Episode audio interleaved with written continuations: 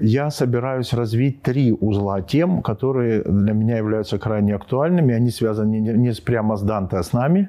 Первый вопрос. Я назвал это выступление э, «Данте и новое искусство жизни в эпоху катастроф». Но этот год, он очень особый. Во-первых, в Италии там вообще национальный комитет, и все понятно. 700-летие божественной комедии и смерти Данте. Это одно и то же потому что он умер при очень своеобразных обстоятельствах. Но э, действительно Италия готовилась лет пять, были национальные программы, все, что хотите, и, и э, вдруг это все совпадает с пандемией. И, конечно, все планы начинают гулять. И, в общем, это очень живой процесс. Все, что я сегодня буду говорить, посвящ... я хотел бы посвятить ну, моему учителю, э, великому итальянскому педагогу и, прежде всего, педагогу, создателю одной из самых э, грандиозных европейских школ частных, Франко Нимбрини. И я думаю, что вот не только вдохновение, но и многие сюжеты как-то от него идут. А, и э, все-таки что помогает увидеть пандемия? Она позволяет увидеть совершенно потрясающий феномен. А, Данте умирает в 1321 году и заканчивает божественную комедию. Она, конечно, не называется божественная комедия, она называется в народе Эль Данте, просто Данте, или комедия.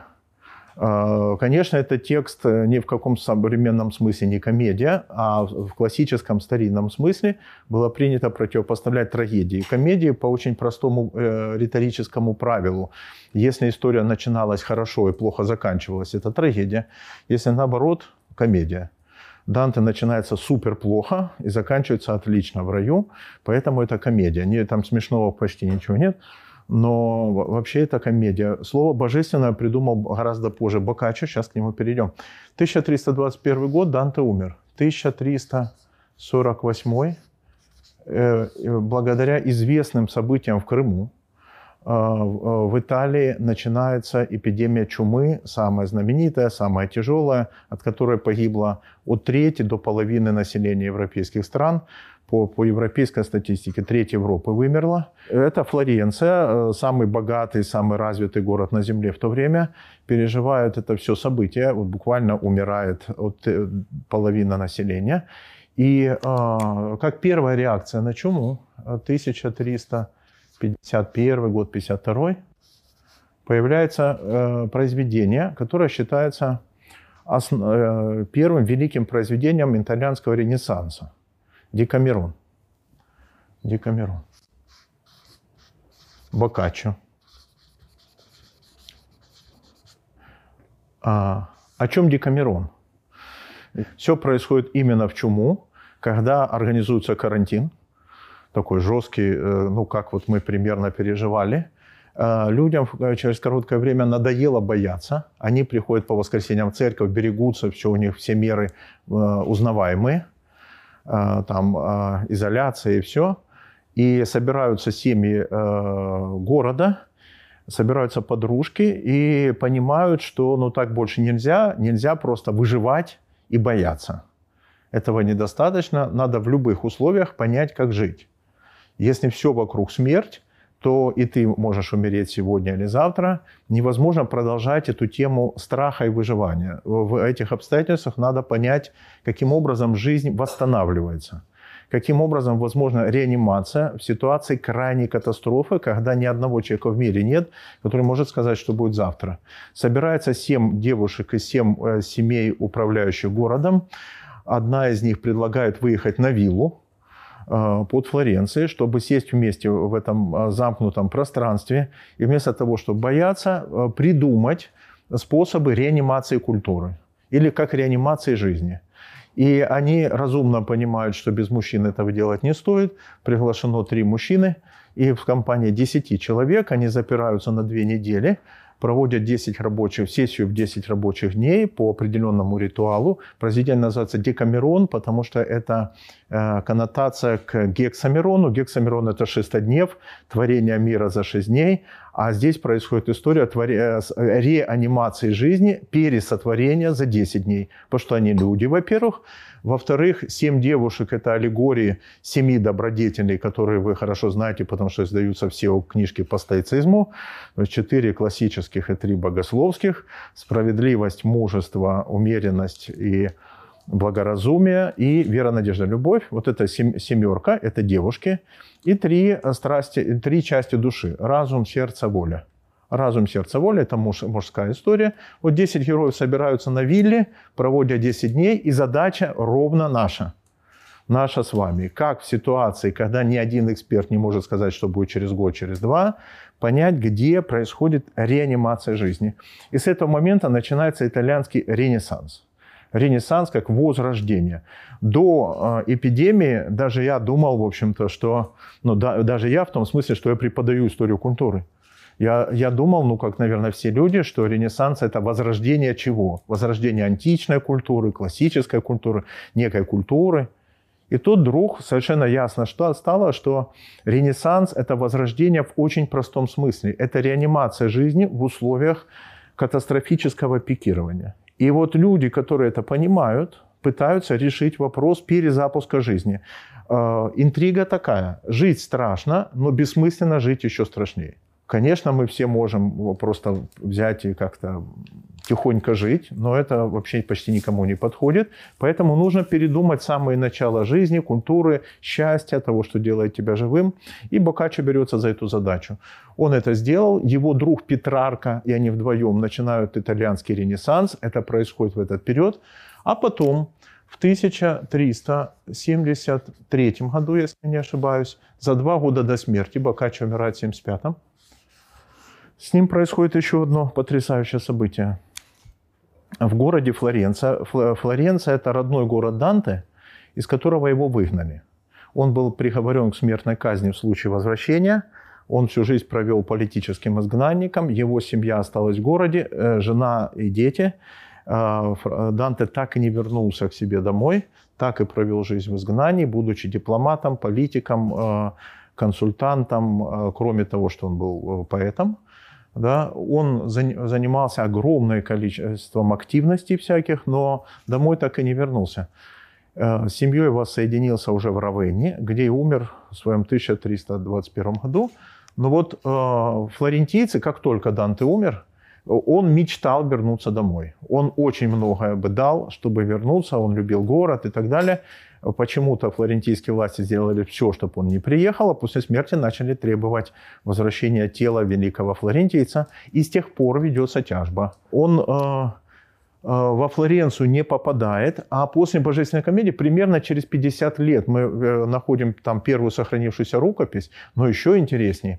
Происходит феномен, который уже э, должен интриговать. Жители Флоренции, неграмотные мастера, цеховики – пишут письмо мэру по десте города, э, примерно такого содержания. Дорогой мэр, мы тоже имеем право понимать Данте. Это не только для э, высоколобых и университетов, это для нас, для народа. Поэтому мы пришли к такому решению, что мы сбрасываемся деньгами, мы создаем стипендию, а вы, как правитель города, вы должны э, применить все наши деньги и управлять ими для того, чтобы найти лучшего преподавателя, который нам будет объяснять Данте, читать и объяснять. На первую эту работу был нанят, была создана кафедра, которая находится в соборе Санта-Мария-дель-Фьоре, до сих пор стоит. Если вы там окажетесь, увидите фреску, где, которая тиражируется везде на всех книгах Данте. И в этом кресле первым интерпретатором был приглашен на работу Джованни Бокаччо, не кто-нибудь, не кто-то другой, а именно Бокаччо, автор Декамерона. И Бокаччо дал название «Божественная комедия», потому что собой Декамерон он считал человеческой комедией, и э, он э, несколько последних лет проводит как э, такой популяризатор и пояснитель Данте для народа. Для народа, опять, для народа это народа. Вот Санта-Мария-дель-Фьоре была недостроена, этот величайший собор Европы, а через него ходили люди на рынок – с, со скотом, с птицами, утками, проходили прямо как по улице через собор.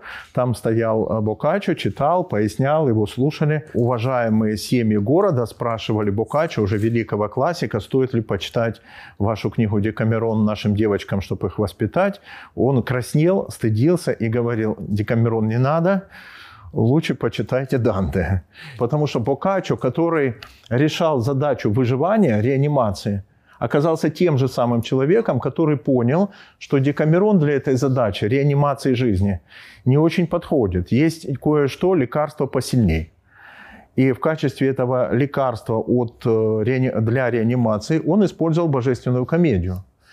И э, ее исполнял. Вот эта дуга, она, собственно говоря, позволяла пройти через э, кризис э, эпидемии чумы. Когда мы смотрим сегодня на итальянский ренессанс, 14, 15, 16 век, и обращаемся ко всей этой грандиозной культуре, мы не всегда вспоминаем, что это ответ на э, вызов чумы. Вначале мне казалось, что я преувеличиваю, я потом пересмотрел исследования по Ренессансу, и оказалось, что это более-менее распространенная версия, которая не попадает в учебники все еще, но для нас сегодня важна, потому что э, в такого рода обстоятельствах нам кажется, что мы прямо впервые это переживаем. Ну, человечество впервые что-то подобное переживает. Оказывается, из такого рода эпидемии есть два выхода. Либо полный провал, ну, варваризация, либо ренессансное явление. И Данте – это первый эксперт. То есть божественная комедия должна быть прочитана как э, руководство по реанимации. Потому что все явления в европейской культуре ренессансного типа, если к ним присмотреться, это всегда ответ на катастрофу. Во времена растерянности история ренессансов – это история э, невероятного вдохновения. Потому что это ровно, ровно наша ситуация, я постараюсь это показать.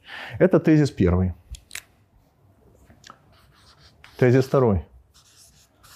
Что это за ответ такой, который предлагает Данте? Ответ находится в антропологии, а именно в крайне необычном для современного человека понимании э, человеческих желаний. У Данте был покровитель в городе Верона, величайший э, кондотьер Конгранде. Кондотьеры в эпоху Возрождения – это очень интересные ребята. Это правители городов, ну, собственно говоря, фигуры власти. Они управляют всем – Италия разделена на куски, путешествуют кондотьеры, которые воюют за республики, и когда они что-то захватывают, они побеждают. Это обычно возрожденческие люди с выбитым глазом. Это очень мощные войны, которые ведут себя как э, э, люди новой культуры. И вот Конгранде, один из величайших кондотьеров, попросил Данте Э, коль уж он у него живет в Вероне э, при дворе, объяснить, зачем он это все пишет, эту божественную комедию. И сохранилось письмо Конгранде, это величайший текст, где Данте старается объяснить, зачем он это все соорудил. Это огромное э, как бы, произведение. И э, прямо сейчас покажу цитату. Пишет он своему другу Кондотьеру. Целое задумано не ради созерцания, а ради действия. Это уже необычная посылка. Обычно, когда мы читаем художественное произведение, мы его воспринимаем как описание чего-то. Да? Э, мы читаем литературу для того, чтобы получить знания, информацию, картину сложить, комплекс идей составить. И автор, писатель, наратор выступает как описатель описыватель. Да? Данте предупреждает его о том, что его книгу нельзя воспринимать как описание. Э, книга действия. Это книга, рассчитанная на передачу действия. Действенная книга, крайне действенная книга. В чем суть этого действия? И он формулирует это очень амбициозно. Вырвать живущих в этой жизни из состояния бедствия и привести к состоянию счастья вырвать из состояния бедствия и привести к состоянию счастья. Кого вырвать? Всякого читателя этого текста. Всякого читателя. То есть он представляет себе такую ситуацию. Он пишет по-итальянски, на живом языке, не по латыни. Все пишут, ну, он создатель итальянского языка. Но что еще интересно, это не просто патриотизм, а проходит 50 лет, и Данте переводят обратно на латынь. Представьте себе. Поскольку это уже классическое произведение, все знают наизусть многие – Поэтому взяли обратно на латынь, перевели, золотую латынь, но обратным переводом. Э, и э, зачем он это все делает? Э, именно для того, что это не для интеллектуалов, это просто для всех. Потому что ее читают, поют наизусть и так далее. И она построена как эффективный текст. А, конечно, очень трудно сегодня получить энергию дантовского текста, потому что до сих пор это живой текст. В Италии он проходится в школе три года. Один год ад, второй чистилище, третий рай. Это средняя школа, в итальян... средняя итальянская медиа-школа. То есть это книга действия. Книга действия. Она рассчитана на то, что человек, случайно услышав, проходя по улице, как там Бокаччо объясняет, так увлечется, что начнет читать, и эта книга захватит его в состоянии любого крайнего бедствия, в каком бы он ни находился. И Данте интересует эта крайность. То есть он собирается книгу э, так построить, что это рассчитано на предельное бедствие. И вытащить человека, протащить в состояние счастья. И поэтому мы, мы сегодня, через 700 лет, должны посмотреть и спросить, ну так, ну, как ты собираешься, как ты планируешь это делать, а, где механизм, как это устроено. И первый подарок Данте заключается в том, что он слово «желание», итальянское слово «дезидерио», э, дело не в языке, а в корне. Это нимбрини показывает обычно, что в корне желания есть итальянское слово «сидор» – «звезда». Для Данте звезда, любое человеческое желание связано со звездами. Это метафора, конечно, но метафора чего? А, каждая кантика, э, э, божественная комедия состоит из трех равных частей. 33, 33, 33, в сумме 100. Потому что э, есть еще 33 плюс 1, это ад, первая песня, которая работает как преддверие, как вхождение во всю комедию. И первую песню мы немножечко, я вам покажу, потому что она устроена прямо как задачник в первой песне ставится задача. Если вам интересно решать эту задачу, вы можете дальше читать. Если задача не принята, не понята, читать нечего. Поэтому первая песня – это постановка задачи и потом решение на 99 песен. Три части – ад, чистилище, рай. И каждая часть заканчивается одним и тем же словом – стелле. А, ад заканчивается, и вот мы вышли вновь увидеть звезды. Чистилище заканчивается чист и достоин посетить звезды в переводе Лазинского «светило». И, наконец, э, райская часть заканчивается строчкой, которую все знают. «Любовь, что движет э, солнце, э, звезды, извините, солнце и светило». Солнце и звезды. «Любовь, что движет солнце и звезды». Вот это упор Данте, когда повторяется буквально одно слово как последнее, очень важен, потому что он прокладывает путь от всякого нашего желания до звезд. Что это значит? Чтобы оценить разницу, надо вернуться к некой современной концептуализации желания. Что такое для современного человека желать? В общем-то, нам кажется, что мы живем в такую эпоху, когда ты можешь желать буквально все, что хочешь. Краткая этическая программа формулируется так. Э, можно прожить жизнь, достигая наслаждений, избегая страданий – и не мешая другим заниматься тем же самым. Причем, если, если человек берет на себя третье обязательство, это уже почти моральный герой. Вот, э, в общем-то, есть эти три части, и кажется, мы должны видеть расцвет человеческих желаний. Но если мы присмотримся, мы увидим феномен, который многих антропологов озадачивает, а сформулировал его э, философ-хулиган Славой Жижик, когда э, заявил, что современная культура, она странная. Она декларирует э, безграничное желание, но при этом люди никогда так скромно не желали.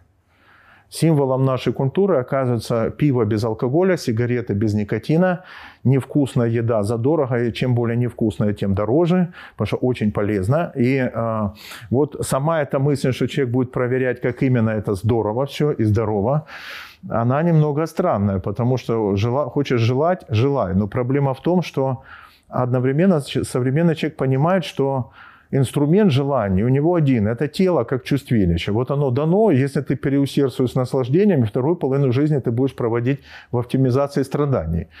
Э, и как будто бы вот эта бесхитростная угроза, да, бесхитростная угроза приводит к тому, что современный человек очень экономен в желаниях он, при, он что-то хочет, а потом думает, а стоит, не стоит. И когда ты попадаешь в эти грабли э, разделения желаний между добрыми и злыми, полезными для тебя, неполезными, для современного человека оказывается э, ситуация, когда трудно выбрать, означает блокировку самого желания. Лучше не делать, чтобы на всякий случай не навредить. И оказывается, что современный человек, декларирующий бесконечные желания, живет крайне целомудренно он все время разделяет, что стоит, что не стоит. И э, мы э, разделяем желания на добрые и злые. Данте не так. Это, и главное, к чему приводит эта позиция, она приводит к блокировке желаний. Люди все скромнее и скромнее желают. Более того, иногда это выдвигается даже как определенная ценность. Чем меньше желания, тем как бы благороднее человек. То Данте очень важный учитель, потому что его концепция такая. Он средневековый автор, но он исходит из того, что все желания добрые. Э, злых желаний в принципе не бывает. Почему? Потому что э, мир приводится в движение самим Богом, самим Творцом. Э, Бог – источник движений, а желание – это внутреннее движение. Точно так же, как яблоко падает с дерева, машина едет, конь скачет, и физические звезды летят, это приводится в движение э, законами Бога, Бог приводит движение. Точно так же и человеческие желания, если они есть, то как всякие движения, они вызваны самим Богом злыми или добрыми, они становятся на втором шаге в зависимости от того, что человек делает со своим желанием. Есть, когда во мне желание рождается, оно безусловно ценное и доброе, а на втором шаге человек с помощью своей свободы превращает доброе желание во что-то похуже. В русском языке есть два глагола «сотворить» и «натворить» когда в нас рождается желание, мы можем сделать, э, как бы у нас две возможности, что-то сотворить с этим или что-то натворить с этим. Вот это очень по-дантовски. Э, предположение о том, что э, наше желание, если быть им верными и их культивировать, они расцветают и расцветают до такой степени, что приводят нас до звезд. Звезды для него метафоры божественного мира. То есть, точнее, каждое наше желание, любое желание встать утром, желание выпить чашечку кофе, желание поехать на работу, желание посмотреть в глаза любимому человеку, любые желания, несмотря на их малость, и содержат в себе потенциал э, возвращения к истоку этого желания. Если я пойду за этим призывом желания, я дойду до истока, то есть до звезд. И поэтому каждая кантика заканчивается словом звезды, и в слове желание есть звезда. То есть э, перспектива потрясающая, что жизнь человека заключается в культивировании желаний, потому что желания должны расцветать. Но человек может испортить свои желания. И для Данте это интересно, как это происходит. Э, ну, наверное, с этого и начнем. Э, для него э, желание во мне, в человеке, всегда возникает как ответ на некое вторжение. Желание рождается не как маленький фонтанчик спонтанный в душе, а это всегда ответ на вторжение. Как бы э, есть э, нечто, что входит в нашу жизнь и порождает во мне желание. Желание всегда рождается внутри встречи. Поэтому для него э, возникает такая интересная история. Когда желания рождаются в нас, они маленькие. Это инстинкты, это какие-то страсти простые. О них неинтересно даже говорить. Ну, мы как бы их переживаем, но что о них говорить? Мы можем только не поддаваться их власти или управлять ими. Для Данте гораздо более интересно, что всякое желание рождается сверху, со звезды. То есть для Данте звезда – это не просто астрономическое круглое тело, это такая штука, которая находится так далеко, что нам не долететь, но она до нас уже долетела. Это метафора Бога. Бог от человека так далеко, что с каких соображений человек может сметь рассчитывать, понимать Бога. На что рассчитывают люди, когда говорят о богословии? Только об, на одну вещь, что Бог нас уже достиг сам. Если бы он нас не достигал, то какой бы был смысл пытаться его достичь? И вот э, звезды для Данте именно в такой роли выступают. Он говорит, что любые наши желания рождены самим Богом. Он делает проброс, происходит какая-то встреча с красотой в мире, в природе, с вещью, с другим человеком. Что-то, что задевает мое сердце и рождает отклик в сердце. И вот э, это проникновение в сердце регистрируется в человеке сердце, сердцем. И для Данте первый человеческий орган – это сердце. Но дальше возникает такая история. Если мне понравилось желание, как движение сердца, я могу увлечься и начать любоваться этим опытом. Он мне нравится, он приятный, он интересный, он содержательный. И я могу забыть об отношении, которое, о встрече, которая породила это желание. То это ошибка, которую все время люди делают. Когда мы что-то получаем, мы говорим, у меня опыт – и забываем о встрече, об отношении, которое породило этот опыт. И Данте говорит, что э, э, поэтому жить только сердцем невозможно. Есть в человеке та часть, которая помогает вспоминать и помнить о том, как движение сердца связано с истоком желания, об отношении. Этим занимается разум. Разум. И антропология Данте потрясающая. То есть у нас есть сердце как индикатор желания, а, но если мы будем жить только желанием, этим движением, мы забудем об отношении. И есть разум, который возвращает нас в это отношение. Да? И, конечно, Данте предельный рационалист. Он, собственно, один из таких э, поэтов рационализма. Но для него быть рациональным – это немножко глубже, чем для современного человека. Для нас сегодня быть рациональным – это значит уметь связывать представления, опыты в одну систему. Идеи в некую единую систему. Для него и так, но не только так.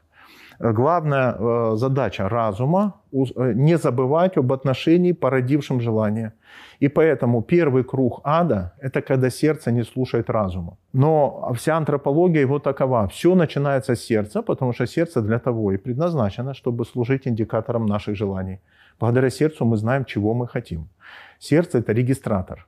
Потом с помощью разума мы начинаем культивировать желание. Если нам не удалось его культивировать, то главная ошибка, из-за которой желание портится и становится злым, устроена, э, заключается в том, что мы забываем об отношении. Мы разрываем отношения, порождающие это желание.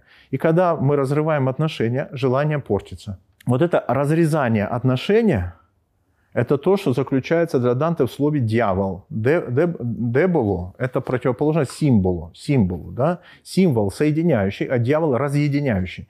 Что для Данте разъединяет дьявол? Он разъединяет наше сердце и исток желания. Как только мы видим только наше желание и забыли об отношении, которое к этому приводит, мы подвержены злу. Мы уже отрезали. И дальше будет только хуже. Что значит хуже? Желание будет становиться все более мелким, мелким и мелким. Ну, например, а, вот для Данте, если есть первая позиция и вторая, нам как будто бы остается только выбирать из них. Есть некая третья, срединная позиция, третий путь, который заключается вот в чем. Вот растет цветок, я подхожу, и почему-то я его увидел – ну, так вышло. Чтобы этот день я шел, увидел, что очень красивый цветок. Я останавливаюсь. Какие у меня возможности? Первое – сорвать. И он быстро справится с задачей, умрет и придется выбрасывать. А вторая возможность – понюхать и пойти дальше. Все, не срывать. Есть третья возможность, имени Данте. Если тебе цветок понравился, сделай так, чтобы он раскрылся во всю силу поковыряй землю, полей, поухаживай. И тогда ты увидишь, что та красота мимолетная, которая тебя задела, развивается, зреет, приносит плод, становится семенем, дает деток, ты начинаешь это культивировать и видеть, как э, первая точка была только началом приключения.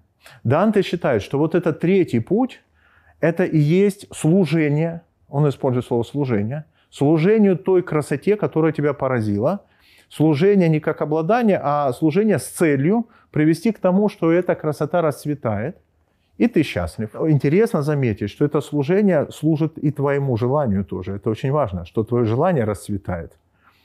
И получается интересная вещь, что вот такой путь реализации своего желания через служение он называет удивительно несовременно словом целомудрие. То есть для нас целомудрие – это отказ – для Данте целомудрие – это верность желанию. Если все наши желания рождены вторжением, вторжением красоты, то наша жизнь э, и наш путь счастья – это культивирование наших желаний, которые преломляются на три дорожки. Э, простите, что я так невнятно пишу. Есть я, есть красота, которая вторгается, и я могу, следуя за этой красотой, э, отвечать на три вопроса – после того, как вторглась, я отвечаю, и теперь по-новому я вижу три базовых вопроса. Кто я? Кто я? Новый. Кто ты? Сейчас объясню. И что такое мое? Мое. Почему базовые вопросы? Потому что почти в каждом предложении мы эти слова используем. Я, ты, мое. И э, что меняется в зависимости от того, Э, до красоты, до события вторжения я нахожусь или после. Все эти три вопроса меняются. Почему? Потому что э, когда вторгается красота, и я смотрю на нечто и забываю о себе, теряют дар речи. А? Я хочу этому служить. Почему? Потому что я хочу получить ответ на вопрос, кто ты? Кто то, что вторглось в мою жизнь? Кто ты? Чтобы получить ответ, я служу и вижу, кто. Раскрывается это другое перед моими глазами. Но если э, интересно в этой точке, что и я меняюсь. Смотрите, и со мной что-то происходит. Если я спрошу, а я кто? А я кто? Э, для Данте очень важно, что если я сижу в комнате, рефлексирую, веду дневничок и анализирую, кто же я, кто же я, мы на самом деле себя не узнаем. Настоящее спознание себя – это в ситуации столкновения встречи с красотой. Мы удивлены тем собой, которого мы видим. Мы видим живого, воскресшего, нового человека, который восстановлен желанием. И тогда, если я хочу ответить на вопрос «Кто я?», я должен вспомнить о ситуациях встречи с красотой, которые приводили к этому переоткрытию себя. И э, смотрите, вот если кто ты, он называет путем целомудрия, а? вот тут напишем целомудрие, то ответ на вопрос «Кто я?» он называет немножко странно, но по-средневековому, ничего не поделать, послушание. Но заметьте, что в послушании корень «слушать». То есть для нас послушание – это дисциплина просто, когда мы послушны. А для Данте послушание – это искусство вслушивания в то, что породило движение твоего сердца. Поэтому послушание – это не пассивное состояние медитации, когда ты созерцаешь нечто. Это когда все твое тело напряжено. Это предельное напряжение. Это предельная активность. Называется послушание. И э, здесь послушание – и, наконец, что такое мое? Очень интересно. Что во всех духовных практиках, я думаю, во всех буквально, в христианстве, в буддизме, в даосизме, в любых, в исламе, есть определенная медитация на тему, что такое мое, вы ее знаете. Когда вы называете вещь, говорите «моя собственность». И вы можете проделать упражнение, когда вы понимаете, что она, конечно, моя, но не моя. Мое тело. Оно, конечно, мое, но оно меня не спрашивает, когда болит. Мои мысли, они тоже не мои. Мои чувства, моя воля, мои желания не мои. Во всех духовных практиках есть этот путь как бы от, от э, слаивания, от слаивания э, не моего, которое кажется мне моим.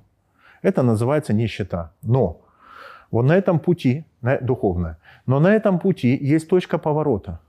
Очень интересная. Когда, зачем это делать?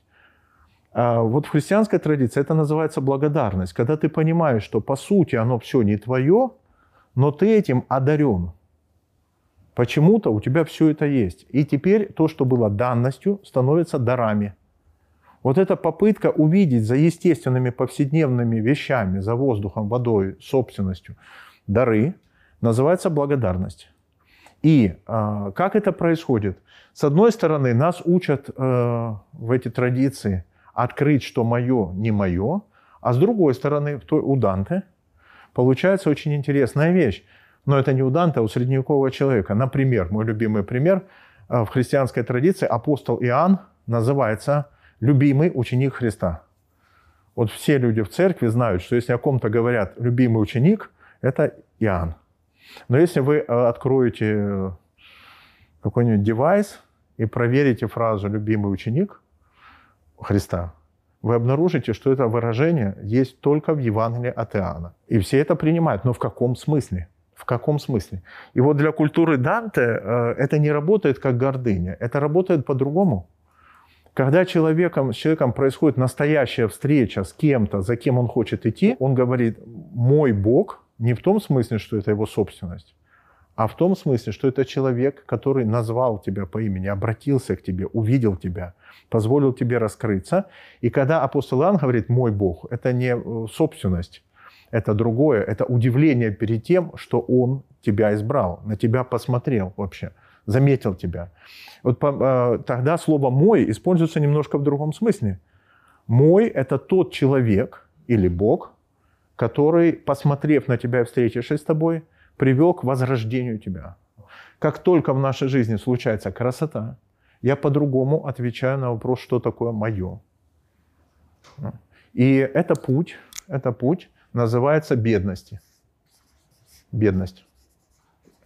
Послушание, целомудрие, бедность. Э, наверное, вы слышали эти слова. Это традиционные монашеские обеты. Но для Данте удивительно, что эта триада, троица, возникает не в случае монахов, а в случае каждого человека, озадаченного вопросом о собственном счастье. Если ты понимаешь, что твое счастье зависит от встречи, то культура, культивирование встречи означает, что я не должен быть дураком, я не должен останавливаться на первых плодах встречи. Я должен служить этим, этой встрече, культивировать ее. И есть три пути культивирования по Данте. Послушание, целомудрие, бедность. Но в этом смысле. В этом смысле. И дальше мы увидим, как он это разворачивает в божественной комедии. Смотрите еще, чтобы было ясно. Это, если это другой, это сам Бог. Если это Бог, то тогда, э, когда я спрашиваю, что ты, кто ты, это Бог, раскрывающийся как красота. Если я э, спрашиваю о том, что позволяет мне быть самим собой, это и по встрече я пытаюсь пойти к корню, это истина. Истина. Истина, красота, это вы уже знаете, что надежда. Надежда. Истина, красота, надежда. Три так называемые универсалии. И, конечно, э, чтобы их открыть, нужны добродетели. Вера, любовь и надежда. То есть откуда они берутся? Они берутся из человеческого желания быть последовательно счастливым. счастливым и э, последовательно идти за своими желаниями. Если я практикую это, мои желания прорастают аж до неба. Если я не практикую, они вянут, как цветочек в вазочке, быстро. И я сам не понимаю через короткое время, зачем я это сделал. Э, то есть зло – это когда человек не живет на высоте собственного желания. Это формулировки Данте. Добро – это когда я ценю желание, которое во мне рождается, и иду до истока. И возникает путь, идея пути. Вот так восстанавливается э, логика добродетелей. Э, у человека есть три глубочайших желания. Познать истину, полюбить реальность, жить надеждой, то есть полезностью времени. Вот чего жаждет сердце человека. Заметьте, ни разу нет слова «Бог». То есть э, он говорит, что вопрос о вере, надежде, любви рождается до вопроса о Боге. Бог – это тот, кто в полной мере отвечает на твою нужду в счастье. Но сам вопрос о счастье рождается у всякого человека на земле. То есть э, не внутри конфессии, не внутри традиции. Это человеческий вопрос. Три базовых вопроса. Э, что такое твоя красота, которая позволяет не отрывать глаз от нее? Что такое э, твоя твое послушание и вера, как возможность услышать, что когда вторгается красота, твое сердце поет, а не чужое. И, наконец, надежда, как возможность идти за этой красотой последовательно во времени и быть полезным. И э, есть три ошибки, которые мы можем сделать, придавая желание. Э, ошибка э, противоположная послушанию. Это называется успех – когда я измеряю качество своей жизни количеством приобретений. Целомудрие – это похоть, когда человек измеряет качество своей жизни а, количеством приобретений а, красивых вещей, людей и так далее. Похоть. И, наконец, бедность, ну, богатство. Но как противоположность. Извините, здесь напишем власть, а здесь успех. Эти три слова очень важны, потому что мы встречаем их в первой же песне «Божественная комедия» в виде животных. Это лев, рысь и волчица. Для Данте середина жизни – это 35. Его жизнь делилась на две части – 35-35 и дряхлость. Он столько не прожил, но когда ему случилось 35, это совпало с 1300 годом. 1300 год – в это время он один из правителей города Флоренции. Прямо входит в шесть правителей. Потом из-за этого у него начинаются политические проблемы. Он становится изгнанником, когда другая партия приходит и все такое. Но он не то что успешный, он крайне успешный человек. Он правитель богатейшего города на земле, один из правителей. Он величайший поэт – он уже достиг всего, ради чего, из-за чего остаются в национальных литературах. Уже написана новая жизнь, уже написана поэзия. Он, ну, Данте, он уже Данте. Он уже философ, дипломат, политик, влиятельный человек, и вдруг такое чудовищное начало.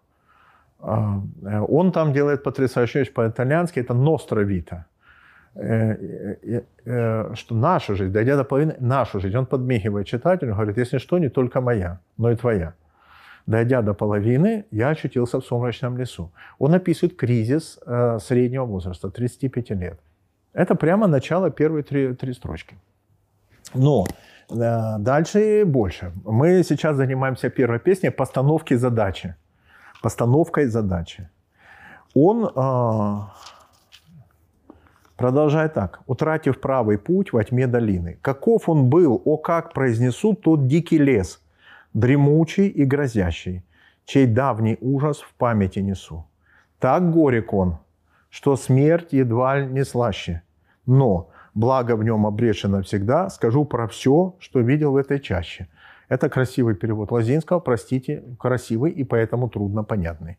Надо все время пересказывать, о чем идет речь. Он, он не сторонник современного искусства Данте, и он не считает, что в задачу искусства входит живописание зла. Потому что он, как все средневековые авторы, считает, что на зло смотреть нехорошо. А, даже думать о зле нехорошо. Что там смотреть? Может так случиться, что ты вляпался и смотришь, потому что вышло так. Но специально смотреть, любоваться, изучать – это уже какая-то патология. Поэтому Данте предупреждает читателя. Я сейчас, дорогой читатель, собираюсь тебе ад описывать. Самые мерзкие вещи. Но, пожалуйста, запомни, почему я это делаю. Потому что э, эту чащу я бы тебе не стал описывать. Потому что смерть едва ли не слаще – по сравнению с тем, что я там увидел. Но я буду это делать по простой причине. Потому что я хочу тебе объяснить, где начинается путь счастья. Он там начался. И если я это скрою от тебя, когда ты будешь в этом лесу, ты не будешь понимать, откуда начинать. И он предупреждает читателя, что он не описывает зло ради зла, что его задача провести по пути счастья. А?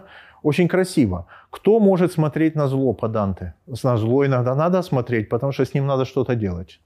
Он говорит, на зло может смотреть только человек, у которого есть опыт рая. Опыт радости и счастья. Если у тебя нет этого опыта радости и счастья, не смотри, зло тебя победит.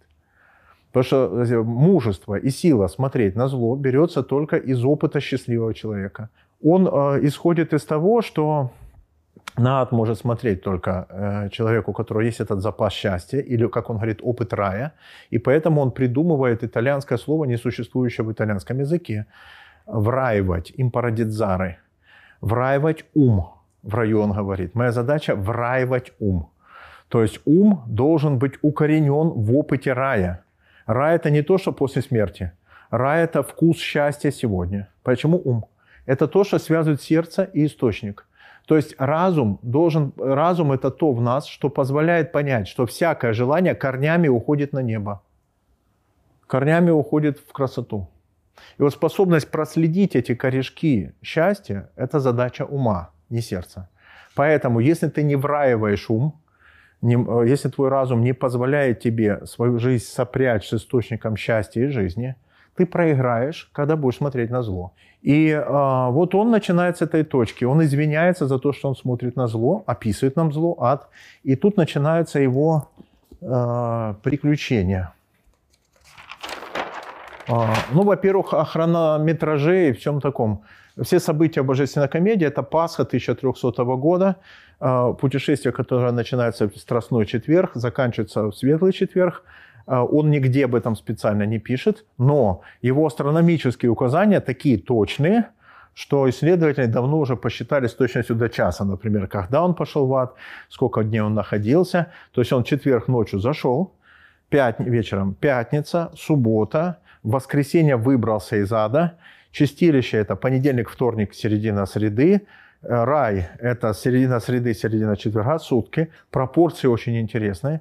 Но самое важное, он это почти нигде не комментирует, только э, контекстами ясно, что это путешествие, э, которое параллельно Христу. Ну, то есть Христос спускается в ад с пятницы на субботу. И Данте в это время идет за Вергилием, спускается в ад. А, вот этот хронометраж, он очень-очень-очень красивый, с четверга по четверг.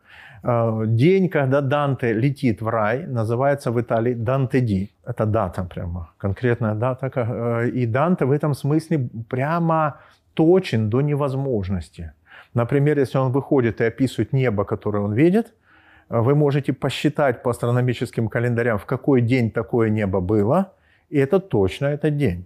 Потому что для нас небо – это почти неизвестная вещь. Ну, мы знаем несколько созвездий. Если вы турист, вы ориентируетесь в небе. Но обычный горожанин вам не назовет 5 созвездий. Ну, 10 уже точно. Зачем? А для Данте важно, что каждый из нас живет во Вселенной, а не в Киеве. Это очень интересно, что средневекового человека э, как бы ну, мелковато думать, что ты живешь там в селе, в городе. Конечно, ты живешь, ты гражданин. Но ты-то во Вселенной, что это означает? Ну, разберись э, с, не только с соловьями за окном или с цветами в огороде. Можешь разобраться с небом? Эта штука вращается каждый день. И он э, знает небо как свою квартиру. Весь мир как комната. Мы говорим о глобализации, но ведем себя как провинциалы. И что такое провинциализм для Данте? Это то, что мы не ориентируемся в небе. Ну, неплохо. Если мы глобалисты, то нужно быть последовательными. Нужно начинать с неба. Что там страны? Страны это очень мелко. А, выучи небо. И вот это интересно, что он был первый автор в мировой европейской литературе, который использует слово «человечество» как целое что-то, как то, что имеет единую судьбу. А, и, наконец, а, проблема. Он в лесу, вот в эту как раз четверговую страстную, страстную, э, страстную день, будем так рисовать, лес, Данте, Ему страшно очень, и вдруг он видит, как из-за холма светится восходящее солнце. Появляются легкие-легкие признаки света и холма. Он инстинктивно взбегает на холм. По-итальянски холм кульмине, из которого происходит слово кульминация. У людей есть странная антропологическая способность. Когда нам плохо и страшно, надо подняться, как в детстве, на высокое место и постоять, на, стать как бы командиром горы и становится лучше. Вот этот эффект называется эффектом кульминации. Да? И Данте, конечно, инстинктивно бросается на гору. Здесь не подлинная жизнь, здесь подлинная. Это метафора подлинной жизни. Ничего не может остановить, кроме животных. Первое животное, которое он видит, рысь. Рысь очень красивая, очень красивая, но страшная. К ней лучше не подходить. Это символ похоти, красоты, которая может, э, опасная красота. И как он эту проблему решает? Данте видит рысь, и у него инстинктивное желание, он же на холм идет, просто обойти ее стороной. И он смотрит на нее и обходит. Пока он обходил, он встречает льва. А появляется лев, это рысь, лев. Льва уже труднее обойти. Это аллегория власти, как преграды. Власти как искушение остановиться в движении желания. Рысь – это тоже искушение остановиться на том, что тебе нравится. И, наконец, он обходит льва, пытается обойти и встречает твари, которую обойти нельзя. Мерзкую, страшную, голодную, худющую волчицу. Он смотрит ей в глаза и понимает, что он ее не пройдет, потому что у волчицы одно желание. Он, а, она относится к нему как к еде, и она его просто сожрет. Он плачет, понимает, что он ее не пройдет. Это называется третий уровень волчица. И убегает обратно в лес. Вот смотрите, а, описан буквально в третьей первой песне а, курс а, почти всех университетов саморазвития и самосовершенствования, трансформационных практик, нового лидерства. То есть рассказана такая тема. Есть ты, затерявшийся в лесу неподлинный, есть некая подлинность, найди себя подлинного, настоящего и так далее, и действуй, поднимайся на холм. Э, проблема в том, что там три животных. И когда человек не проходит эти три преграды, он плачет и говорит, да, счастье есть, но это не про меня. Я возвращаюсь, к сожалению, в лес. Есть современная тема, которую Данте не исследует. Это тема того, что можно сказать себе, что в лесу тоже неплохо. Разбить палатку, и это экофилософия. Как бы э, сказать, что мы остаемся в лесу. Данте такой способ не очень нравится, потому что этот лес тонический страшный, мерзкий и тяжелый. Он возвращается и плачет. То есть кто такой Данте, плачущий Данте? Это человек, который э, испуган, пытается сделать своими силами, вырваться на холм. Ему кажется, что холм – это вершина блаженства. Это наш земной успех. Но три преграды, и он вынужден вернуться. И только здесь ставится настоящая задача человека, человеческая ситуация. Когда ты понимаешь, что ты в нечеловеческих обстоятельствах должен что-то делать, своими силами не можешь, и что из леса выходит некий человек. И он ему кричит и обращается с первой речью.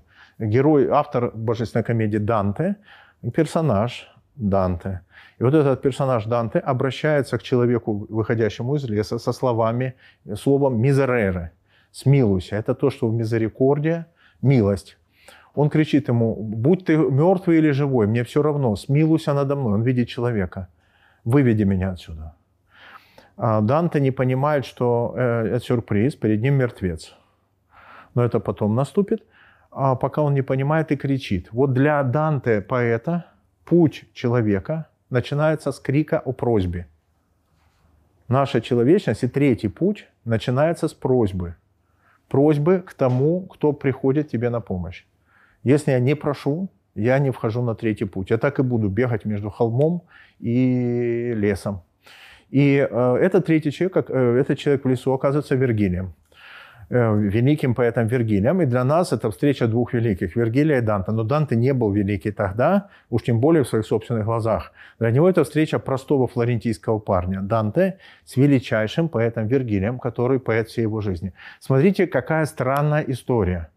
Вот если средневековый автор, христианский, и, и в беде он оказался, кого бы мы ждали в качестве помощника от Бога? Мы бы ждали святого, ангела, Бог бы послал, да, Данте, христианину Данте. Кого он посылает? Язычника Вергилия из ада. Как это? Как это объяснить? У, у Нимбрини потрясающее объяснение. Он говорит, что в нашей жизни проводники, те, кто нас выводят из наших обстоятельств. Третий путь – это путь э, жизни с проводником, с тем, за кем ты идешь. Но кто твой проводник? Он говорит, что Вначале это всегда как Вергилий, то есть человек, который разделяет с тобой движение твоего сердца. Вот ты поэт, поэтому ты любишь Вергилия. Он великий поэт. Если ты любишь футбол, то тебе Бог пришлет Марадону. Потому что вы с ним разделяете движение сердца. И первый проводник в нашей жизни – это человек, с которым я разделяю красоту. Не святой, не небесный покровитель, а тот – это Данте, средневековый христианский автор – и это первая характеристика проводника – разделенность с ним а, опыта красоты. И а, он ему кричит, Вергилий говорит, смотри, я тебе сейчас покажу третий путь. Он существует, иди просто за мной, я Вергилий. А, Данте счастлив, и там идет какая-то беседа их, и Дан, Вергилий ему говорит, есть третий путь, есть. Мы сейчас с тобой пойдем и проделаем такой маршрут я сейчас по-другому рисую, земной шар, лес, холм. И э, э, Вергилий ему говорит, спускаемся в ад, который до центра земли, э, потом поднимемся на гору, которая называется Чистилище. Здесь земной рай, где жила Адам и Ева. Мы окажемся там. Дальше я не смогу пойти, там тебя заберет твоя девушка Беатриче, твоя любимая, покойная. Она тебя заберет, вы встретитесь, и вы полетите на небо. Раз, два, три, четыре, пять, шесть, семь планет, потом звезды, потом двигатель, потом вы пересечете все ангельские чины, все пересечете, чтобы увидеть Бога. К источнику желания вы прилетите. И этот путь существует. Он ему рисует картографию в первой песне, он ему выкладывает как бы маршрутную карту. Э, путь третий есть, но не думай, что он короткий. Интересно, что с людьми в несчастье хочется встретить специалиста, который тебе сразу скажет, как сделать, ну, как исправить ситуацию. Э, а Вергилий честный, он говорит, это всю жизнь займет. Но ты будешь просто проделывать путь счастливого человека. Он, он заключается в том, что придется добраться до Бога. И они действительно проделывают этот путь. Данте счастлив и говорит ему, Яви мне путь, о коем ты поведал, дай врат Петровых мне увидеть свет, и тех, кто душу вечной муки предал. Он двинулся, и я ему во след. Заканчивается первая песня. То есть заканчивается маршрутизацией всей истории. Теперь по поводу структуры мира. Что это вообще за мироздание такое? Что для Данте это все метафора приключения человеческой души. Откуда берется вообще тема ада, чистилища и рая? Конечно, можно сказать, что это устройство мира. Но это гораздо интереснее. Это структура нашего желания. Вот э, смотрите. Друзья, можно пойти в ад, которым является жизнь. Что такое жизнь как ад? Жизнь становится адом, когда я пригвождаю тебя к твоему злу. Я вижу в тебе тот или иной изъян и распинаю тебя на нем. Это и есть ад. Мы распинаем друг друга на наших недостатках, на нашей ограниченности и скудости. Таков ад. Чистилище – это та же ограниченность, но прощенная, принятая и таким образом ставшая нашим путем – чистилище последнее слово «добро». У тебя есть это зло, но мы можем понести его вместе. Более того, все это может стать нашим путем, потому что если я прощаю тебя, а ты меня, то это любовь. И поэтому мы можем прожить частицу рая уже здесь, на земле. Если мы будем относиться друг к другу с достоинством, подобающим нашему назначению, жизнь станет раем. Другими словами, реальность не придаст обещания, и жизнь будет благом, путем, приключением, которое непрестанно будет воплощать это благо. Он говорит, что структура ада, чистилища рая – это структура каждого дня нашей жизни. Я могу так прожить день, каждое утро, каждый день, как будто я вхожу в дантовский ад. Э, это означает, что мы друг к другу относимся как он говорит, распинаем друг друга на наших недостатках. Это э, на самом деле очень простая вещь, когда один другому говорит, я, ты как всегда, я так и знал. То есть, когда мы сводим другого человека к сумме его качеств. Это ад, потому что человек больше этих недостатков. Чистилище – это когда человек говорит, я знаю, что ты просто облако недостатков, но я всегда буду обращаться к тому, кто больше всех ошибок – который совершил в прошлом, совершает в настоящем и совершит в будущем. Это называется прощение. Рай – это когда я понимаю, что для каждого человека это жизнь, приключение его желания. И если я вижу эту жизнь, как даже жизнь людей, ошибающихся на этом пути, я понимаю, что это одно и то же приключение, мы внутри одной истории. Это значит, что мы все э, идем с каким-то вкусом рая – это три возможности воспринимать день. Это мне очень нравится, что в этой антропологии желания прочитывается вся божественная комедия не как описание потустороннего существования, а как маршрутизация каждого дня. Мы просыпаемся с некоторым желанием, всегда мы поднимаемся с кровати, и с этим желанием мы начинаем что-то делать. Мы можем его э, принять как ад, можем как чистилище, можем как рай. И происходит эта метафоризация – человеческого желания. И почему такая карта мира вдруг возникает? И есть гора. И, конечно, в аду все знают, что есть 9 уровней ада. Сейчас не буду идеять рисовать. Вверху город Иерусалим. А, воронка ада такова, что вот здесь Италия, где они входят. Представляете масштаб? А? Здесь холм, три животных. И тут есть спуск в ад. Что представляет собой ад? Это эго-фиксации ошибок. Это когда мы согласились на меньше и застряли. Конечно, я от вас не могу скрыть мой любимый уровень. Люди, людей, которых в ад не пускают. Наверное, вы слышали об этом. А Данте с Вергилием начинают эти вады. Они, значит, они еще не дошли до Харона, и Данте видит в этой полутьме какие-то огромные полчища людей. Ему кажется, что это все человечество. Так много людей. И он говорит, а что они делают? Они воют, идут голые, чешутся. С них течет кровь и гной, все важно, все детали важны. А внизу черви белые, толстые, жирные черви, которые этим питаются, всем, что с них стекает. И э, Данте в шоке, он еще не был в аду, он первая сценка такая живописная. Он говорит, что это за люди? Тот говорит, э, их не пускают в ад, чтобы не возгордилась вина. Там преступники, например, убийцы. Если убийца увидит этих людей, он подумает, Господи, ну я хотя бы жил. А эти, а эти вообще это не люди. Кто эти вот эти бегающие? Это люди, которые отказались от жизни при жизни, которые так боятся жизни, что живут потихоньку. Потихоньку, как получится. И для Данте это самые презренные люди.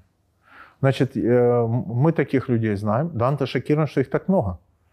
Да, что это за э, люди, отказавшиеся от жизни. Если вы их проинтервьюируете, у них есть моральная позиция, у них есть принципы, у них есть политические предпочтения. Ну, например, они скажут, мы так живем неспроста, так сложилась наша жизнь, мы всем жертвуем, например, для своих детей. Мы бы могли жить так вот ярко, ну зачем? Надо же беречься, надо аккуратненько жить, надо скромно жить. И получается, что есть некие люди, которые объясняют то, что они предали жизни свои желания, тем, э, что они псевдоскромные, псевдосмиренные и так далее, жертвенные. И он придумывает потрясающий образ, чтобы всех напугать, так напугать всех школьников Италии. Как он их пугает? Он говорит, вот эти голые люди, которые чешутся, они же все время реализовали свой идеал. Они все время жертвуют жизнью, с них кровь течет. Это же жизнь гной, это же жизнь для чего? Чтобы питать собою жизнь. И вот эти бесконечные белые черви – это результат их самопожертвования. Это ложно понятая жертва. Люди, которые отказались от жизни при жизни, они презренные. И они будут там бегать, чесаться и выть, и кормить собой жизнь. Но самая главная подробность – они идейные. Данте видит, как над этой воющей толпой флаг летает. И он говорит, это что за тряпка? Там у Данте не указано, какая именно тряпка. Она не указана цвет, потому что это какая разница. Главное, что у них должна быть тряпка. Им все время нужна какая-то политическая цель, за которую они будут бегать. Иначе их жизнь будет бессмысленна. И вот эта как бы логика людей при жизни, отказавшихся от жизни – она потрясающая. Это один из самых мощных образов Данте. Мы еще никуда не пошли, уже подарки начинаются. Вот это еще до ада. Их не пускают в ад. Девять уровней, но для нас важно понять, что это девять уровней предательства желания. Это то, что сегодня называют эгофиксацией. Когда человек соглашается на меньшее. Он говорит, с меня достаточно покушать, попить, э, собственность, там, дети, все решено, добро пожаловать в ад все рассажены. Это пред, э, остановки в пути. Остановки в пути, когда человек соглашается на меньше. Их 9. И э, там главное не останавливаться. главное не останавливаться. Так возникает структура ада. Когда они это проходят, они начинают, э, извините, сходить по э, семи ярусам чистилища, а еще есть тут часть и э, рай земной. Девять тоже получается. Это история очищения. Сейчас мы подойдем. И потом Вергилий расстается и встречает Беатриче э, с Данте, а Данте встречает Беатричу, и они летят. Третья история. История полета. Полета как реализованного желания. Вчера в пьесе, потрясающей в Киеве, я услышал строчку, когда девушка юноше любимому говорит, ты всю жизнь э, избегаешь судьбы, но пойми, судьба это не цепи, судьба это полет. Очень дантовская фраза. Судьба это не цепи, судьба это полет. Да, рай это про полет. И полет как реализацию желания. Первая песня заканчивается. Он двинулся, а ему во след. Данте идет за Вергилем. Если вы читаете как муж, мужским типом чтения, есть женский и мужской. Жен, женский тип – это когда от начала до конца. Мужской – это когда перелистывают и смотрят, чем кончилось. Вот если вы возьмете вторую песню и нетерпеливо перелистаете, интересно, чем кончилось, вы прочтете. «Иди, — говорит Данте, — одним желанием мы объяты. Ты мой учитель, вождь и господин, — он говорит Вергилию. Так молвил я и двинулся вожатый, а я за ним среди глухих стремнин. Это то же самое. Экономнейший Данте тратит целую песню зачем-то, для того, чтобы нам что-то объяснить. Э, э, целую песню. Что за проблему он решает во второй песне? Проблема потрясающая. Данте идет за Вергилием вот по такой маршрутизации. Только что он хотел счастья, да, желание, счастье, все. И тут он идет и видит, как вечереет, крестьяне ведут домой скот. Ну, представьте, что кто-то едет домой, возвращается, там уже разогревают, вас ждут, уже какие-то дела, хороший вечер вас ждет. И Данте начинает думать, ну, все это, конечно, хорошо, ну, а что сегодня-то, а? Вот все люди как люди, по домам там евро идет, а тебе вот, вот прям сегодня приспичило в этот ад идти, что ли, а завтра нельзя. Это очень интересный страх. А, ну, а, если очень кратко, то э, это средневековая молитва, ну такая шутка, что самая популярная молитва среди христиан – это «Господи, приди, но не сегодня». Потому что сегодня все расписано. Но вот сегодня это крайне неуместно, потому что ты точно знаешь, где ты будешь через полтора часа, и что это вообще за история. И это очень странно, что люди все время ему кричат по вечерам в молитве, утром, вечером, приди, приди, приди. Окей, сегодня нет. Давай посмотрим дневник. Давайте в воскресенье приходи. Вот э, на самом деле это очень древняя структура отложенного желания. Отложенного желания. Если эту структуру не решить, люди не двинутся дальше первой песни. И гениальность Данте, что он понимает, что если эту точку никак не объяснить, все будут застревать, будут наизусть учить первую песню, и все. И никто это читать больше не будет. Поэтому Данте начинает такую тему. Он понимает, что ему что-то уже не хочется. Вот это вот ад, чистилище, рай.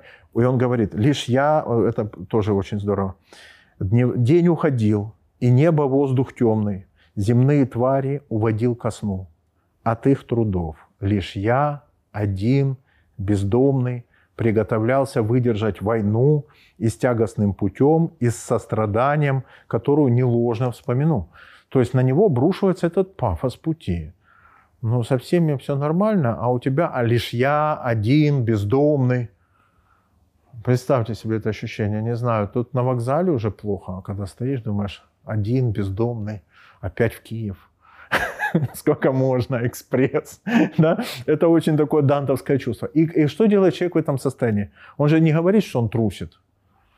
Он должен как-то себе это состояние объяснить. И Данте начинает совершенно здорово. Он начинает Вергилию говорить, Вергилий, слушай, а напомни, кто до меня был в аду вообще? Апостол был, Эней, а кто еще? Ты не помнишь? Я что-то больше никого не помню. То есть ты хочешь сказать, что я третий? Простой флорентийский парень? На что это похоже? Мне это напоминает одну историю, все женщины мира, по-моему, знают. Когда вдруг э, находится мужчина, который начинает э, женщину хвалить. Говорит, ты крас самая красивая на земле, ты умнейшая, ты там одареннейшая. В этот момент все женщины напрягаются, потому что у них возникает подозрение, что что-то надо. Ну, что-то надо. И вот представьте, что человек это говорит, говорит, говорит, а потом говорит, и поэтому я тебя не достоин. То есть это был способ объяснить, почему ты отваливаешь. Ему надо как-то объяснить, что он не хочет идти. Да? Он не говорит, я трушу. Он говорит, слушай, Виргиний, пожалуйста, вот этот путь прекрасный, но я тут при чем? Апостол Павел, ясно. Там э, Эней, понятно, он герой. А я? Вергилий это понимает. Все понимает что происходит с Данте. И тогда он должен сейчас сделать какое-то педагогическое действие, очень важное, которое доступно проводнику. Сейчас мы эту фигуру затронем. Кто такой проводник? Что делать Вергилий? Он говорит, если хочешь идти, иди. Но я не могу тебя отправить в твой лес, не рассказав тебе одну историю. Если ты думаешь, что я в этом лесу каждый вечер гуляю, то ты ошибаешься. Тебе не приходил в голову такой банальный вопрос – а что я тут делаю в этом лесу? Я мертвец, Вергилий. Я вообще-то живу в аду. Ну, спроси себя, что я тут делаю. Интересный вопрос. Давай я тебе отвечу, и после этого расстаемся. Ты возвращайся туда, где ты был. Ну, давай. И Вергилий ему говорит, что совсем недавно, когда ты там в лесу очутился, чуть-чуть раньше, на небесах начался страшный переполох. Там вверху, он говорит, есть, давайте вот эту картинку вверх, да, я переверну. Ад, чистилище, срезанное, небо, семь штук, потом ангелы, и потом наступает такая красивая вещь у него, роза, огромная роза, в которой сидят там тысячи людей, святых и всяких, и э, они, как в амфитеатре, любуются точкой, которая называется у Данте пунктум. Просто точка с большой буквы. Точка, это Бог. Источник всего. Они любуются. И вот он ему говорит, вот здесь в амфитеатре есть Богородица, мать. Вот эта мать начала беспокоиться. Она чувствует, что там какой-то итальянец умрет сейчас в лесу. Просто умрет. Что она делает? Она же не может нарушить его свободу. Это же традиция уважения к свободе. Его нельзя насильно спасти. Поэтому к нему нужно кого-то отправить такого, за кем он пойдет. Она обращается к святой Лючии. Святая Лючия – это э, самая популярная итальянская святая, которую детям подарки вручает в Италии. Она без глаз. Ее, это мученица, которой вырвали глаза, и поэтому она отвечает за офтальмологию. А, а это Светлана, святая Светлана. Лючия. Самая популярная. Для Данте важно, потому что у него все про взгляд. Это одно из самых популярных его слов – взгляд. Он должен все видеть. И э, Богородица просит Лючию. Лючия просит Беатри, находит Беатриче, потому что Беатрича – это его девушка, которую он полюбил и ожил. У него началась новая жизнь. Она говорит, твой парень умирает. Беатрича мчится э, в ад. В аду она никогда не была. Она просто погибает, ну просто умирает от страха. И вдруг видит Лимб, такое прекрасное место, где сидят все герои SEO Club. Сократ, Платон, Аристотель, Баумейстер – там все находятся в этом лимбе, беседуют, ведут прекрасные разговоры. Там очень классно. Искусственный свет, вместо солнца лампа круглая. Значит, башни, семь башен, город, река, изумрудная трава, свежесть. Это место, откуда еще никто не хотел по доброй воле уйти. Там просто реально хорошо. И вот Беатриче подбегает, там костер, сидят серьезные люди, Платон, Аристотель, Сократ, Вергилий. У них неторопливый мужской вечер, и вдруг Вергилий говорит, появляется очень красивая девушка и плачет. Он говорит, ну я не мог. Я ее спрашиваю, дорогая девушка, что вы плачете? А она говорит, ну тут такое дело, там мой парень погибает, я вообще не знаю, как туда попасть. Он говорит, я для вас вообще на все готов. Ну, короче, он говорит, я, чтобы выполнить это, просьбу этой девушки, красивой плачущей, которая о тебе страдала, ну, вот за тобой пришел. Поэтому смотри, пока ты тут горюешь, вот это лишь я один бездомный, и чувствуешь предельное вселенское одиночество, ты вообще можешь помнить, ты можешь понять, что о, о тебе волнуются все небеса.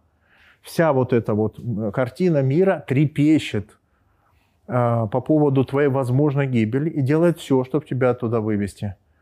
И девушка тебя ждет. И все это тебя ждет. И все беспокойно твоей судьбой. А теперь, если не хочешь, не иди. Ну, неплохой метод. И Данте э, говорит, что он чувствует себя как покрытый изморозью цветок, который на, при первых лучах солнца растаял да, и, и раскрылся, и он говорит, идем. Вот смотрите, что заставляет человека трусящего идти? Что является причиной мужества? По Данте это милосердие.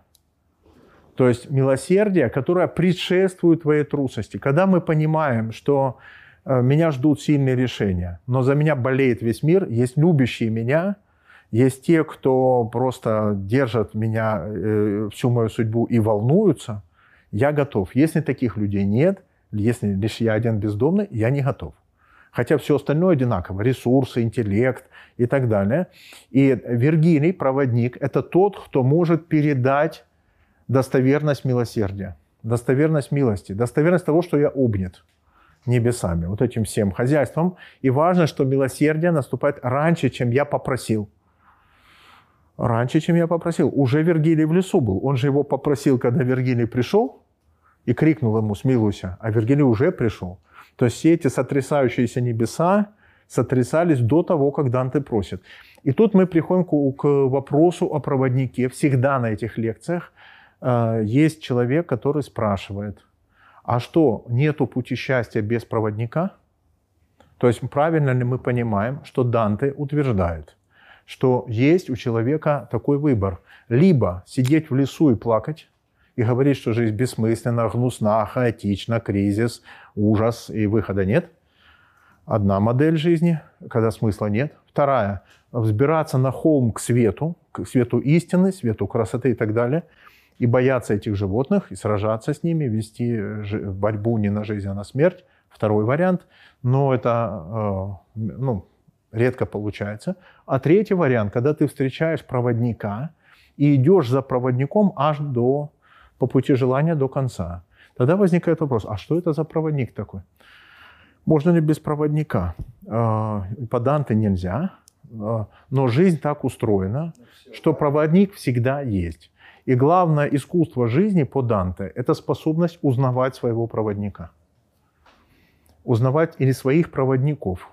Он считает, что если ты умеешь это делать, то ты пройдешь. Поэтому божественная комедия – это руководство по узнаванию проводника. В каждой песне буквально добавляются новые признаки. Ну вот, например, в первой песне мы видим, что Вергилий разделяет с Данте огонь сердца, и поэтому Данте ему говорит, иди, я за тобой. Почему? Потому что его сердце поет при встрече с этим человеком. Если человек говорит, я твой проводник, а твое сердце не поет, значит, это авторитарный лидер. Значит, это проводник не в том смысле. Но э, для Данте это очевидно, что авторитет, за которым ты идешь, не может ломать твою свободу. Потому что у нас есть машинка, критерий авторитета – это наше сердце. То есть начало всегда в сердце. И я другому человеку могу сказать, ты мой авторитет, ты мой учитель, он мне нет. Как только он говорит, это власть. И тут начинается очень интересно, что это просто первый признак. Но потом дальше, а как проверить? Это только начало. А где дальше? Не ошибаюсь ли я в том, что я за ним иду? И каждая песня добавляет новые и новые характеристики. Одна из них во второй песне именно это. Что э, проводник не говорит тебе, иди за мной и не смей сомневаться. Или я знаю ответ, и поэтому ты должен идти за мной, несмотря ни на что, подчиниться и слепо идти. Ничего подобного. Он находит способ передать ему, что он любим. Что весь мир трепет. Проводник – это тот, кто доносит до нас новость, что мы любимы. То есть проводник – это тот, кто чувствует без слов твою нужду. Ей отвечают, вот это объятие учителя. И, наконец, есть грандиозная песня «Прощание», когда Вергилий прощается с Данте, решив последнюю задачу, проведя его в земной рай, он обращает, там это самая грандиозная песня Чистилища, э, когда учитель прощается. И красиво тоже, что ученик Данте не принимает это всерьез. Вот так всегда тоже и в жизни, что когда учитель с нами прощается, мы думаем, да ладно, будет как всегда с нами и завтра, и послезавтра. И поэтому в трудный момент, когда Данте нужен учитель, он оборачивается, а Вергилия нет, он плачет. А хотя Вергилий ему все объяснил подробно, попрощался прямо. И вот это прощание Вергилия – это грандиозная часть, в которой изложена сумма проводничества. Вот мой третий тезис, к которому я, собственно, пришел, заключается в том, что Данте – это человек, который э, помогает каждому из нас сегодня в трудных обстоятельствах, в ситуации предельного кризиса, когда единственный по-настоящему нас волнующий вопрос – это вопрос, как начинать жить, а не выживать. То есть вопрос реанимации, начала всего, перезапуска культуры. Он говорит, что начинай со своего собственного желания. Не пропусти, что твое собственное желание вызвано красотой. Будь внимателен к красоте, которая вторгается в твою жизнь. Не бойся того, что эта точка кажется маленькой. Единственная надежная вещь, которая у тебя есть, это твое сердце. Это надежный индикатор, с которого надо начинать. Но не будь дураком, потому что есть ум. И ум тебе поможет никогда не потерять связь между истоком желания и твоим желанием. И если пойти за этой нитью желания, то ты раскро... твоя жизнь раскроется как приключение счастья. А почему это неожиданный тезис? Потому, э, я когда начал преподавать в бизнес-школах где-то лет пять назад, я столкнулся с таким любопытным феноменом. Когда человек в кризисе и в растерянности, это 35. Ну, дантовский кризис среднего возраста. Это средний бизнес, ну, те люди, которых я первый раз увидел, которые закрыли все свои потребности, но больше нет вопроса денег, там, а, как-то жизнью разобрались, как-то более или менее. Да? Накатывают, это дантовская э, простая ситуация – когда вдруг э, в разнос идет два вопроса. Что ты хочешь и что ты должен. Потому что ответственность и так далее. Вот в такой ситуации, когда возникает кризис, человек почему-то начинает, предпочитает позицию, что я должен, долго. Потому что он говорит, надо отложить желание в сторону и сконцентрироваться на том, что ты должен, и заняться этим серьезно. Потому что ты ответственный человек, на тебе компания, тысяча людей там, и так далее. Ты не можешь просто пойти э, туда, что ты хочешь. Давай сконцентрируйся на долге. По Данте это ошибка. Данте говорит, что в кризисе, э, когда человек поставлен в раскорячку между желанием и долгом, нужно выбрать желание, но э, быть э, на высоте желания. Быть умным, сердечным и так далее и проделать этот путь. И он не просто призывает быть верным желанию, он показывает маршрут, он создает вот эту всю историю. Это просто карта верности желанию. Это потрясающий подарок. Это подарок всем ответственным людям, которые оказались внутри кризиса, и которые, э, когда говорят, да ну, оно синим пламенем, буду верным самому себе, своему желанию, это не значит, что идти в разнос, это значит идти путем Данте. И оказывается, что это путь, который возвращает вкус ответственности, вкус жизни, величие жизни, возвращает все вплоть до политики. Потому что Данте очень политичный автор. У него все шестые песни – это песни про политику. В аду, в чистилище и в раю. И э, это маршрутизация. Это первый его подарок. Ой, я считаю, очень серьезный и очень современный. Второй подарок – это то, что мы не можем проделать путь желания не в компании с людьми. Вот эта компания людей, которые помогают тебе проделать твой личный путь желания, называется дружба. Но дружба в очень серьезном э, средневековом смысле, аристотелианском. Вот э, для меня э, это, как сказать, переворот очень простой, почти детский. Все люди, у которых травма пионерских организаций, ну, у меня почему-то была, наверное, помнят этот кризис, когда кажется, что когда тебе кто-то говорит, ну ты же друг, это значит, что тебя сейчас попросят делать то, что ты не хочешь. Ну, ради дружбы. Да? Для Данте это противоречие.